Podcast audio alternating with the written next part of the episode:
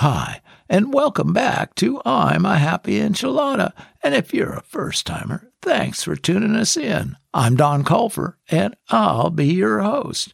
Now, today we have a great topic it's adversity. That's something we all will experience in our lives to one degree or another, right? It's just life. Well, whether it's due to life circumstances or due to something we have done or not done, that may have caused it, we are the ones that must deal with it or try to run and hide from it. Well, that's not a good idea, and pretend it's not there, or blame it on someone else. It's not a real good idea either. Or here's our last choice, or take responsibility for it and work through it. Well, yeah, that's what we're going to do, right? All right. Well, certainly our first encounter with adversity will be difficult Indeed, as we have no prior experience with it. So we have not developed any particular skills for getting through whatever it is. Now, hopefully, we begin to develop some skills and awareness that will help us in getting through the early bouts of adversity and finding workable solutions, mostly by trial and error. We humans tend to build our skills along the way by repeating certain things in life until we get it right, right? yep. All right, well, I know a bit about adversity myself. Over the years, I've faced financial adversity, divorce, business failures, and just lately, identity theft, which about brought me to my knees. Fortunately, my fraudster has been arrested and will be brought to justice, so the fraud is over, but it will be some time before my mental and emotional well being uh, get back to normal once again. Yeah, it really knocked me for a loop. So, excuse me if I do voice a few uh, personal opinions along the way today. I'll try not to. Anyway, uh, let's get started on our topic adversity. First, what does it mean to deal with adversity? Well, it means that you effectively deal with a very difficult situation.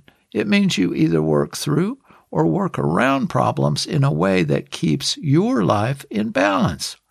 Now, a good example of physical adversity is the quarterback that breaks his spine during a football game and is suddenly put in a wheelchair and faces a number of new challenges and a drastic change to the way he lives his life.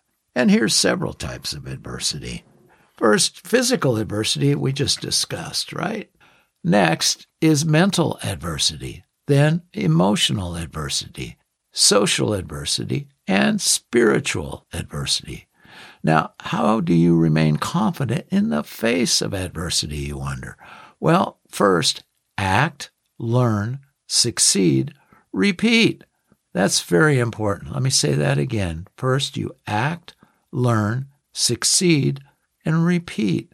The key is to learn from your experiences, then learn from others. Follow the lead of role models you have identified for yourself, and manage your state of mind. Stay calm, confident, and focused. Now, the most common adversity we humans face is financial adversity. It may be due to an unexpected car repair, an illness, or other crisis that only lasts for a short period of time or it may be due to a spending problem or a low paying job that will not improve in time without you finding a better paying job and learning to live within your means. It's a stressful place to be and can affect your mood and your relationships with the other people in your life. Okay, let's look at ways we can deal with adversity effectively in the workplace. Well, first, relax. That's not easy to do. Try to see the problem from all sides. Brainstorm possible solutions. Make a list of good and bad points for the solutions you think are best.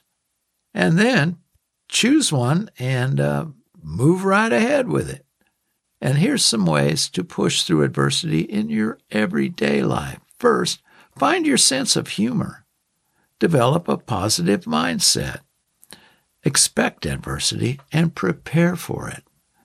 And refuse to give up. That's very important. And have a purpose. Now, if you need more info on our topic today, please go online. You'll find a lot more on adversity there. Well, that's all I've got. So until next time, God bless and be a happy enchilada. Bye.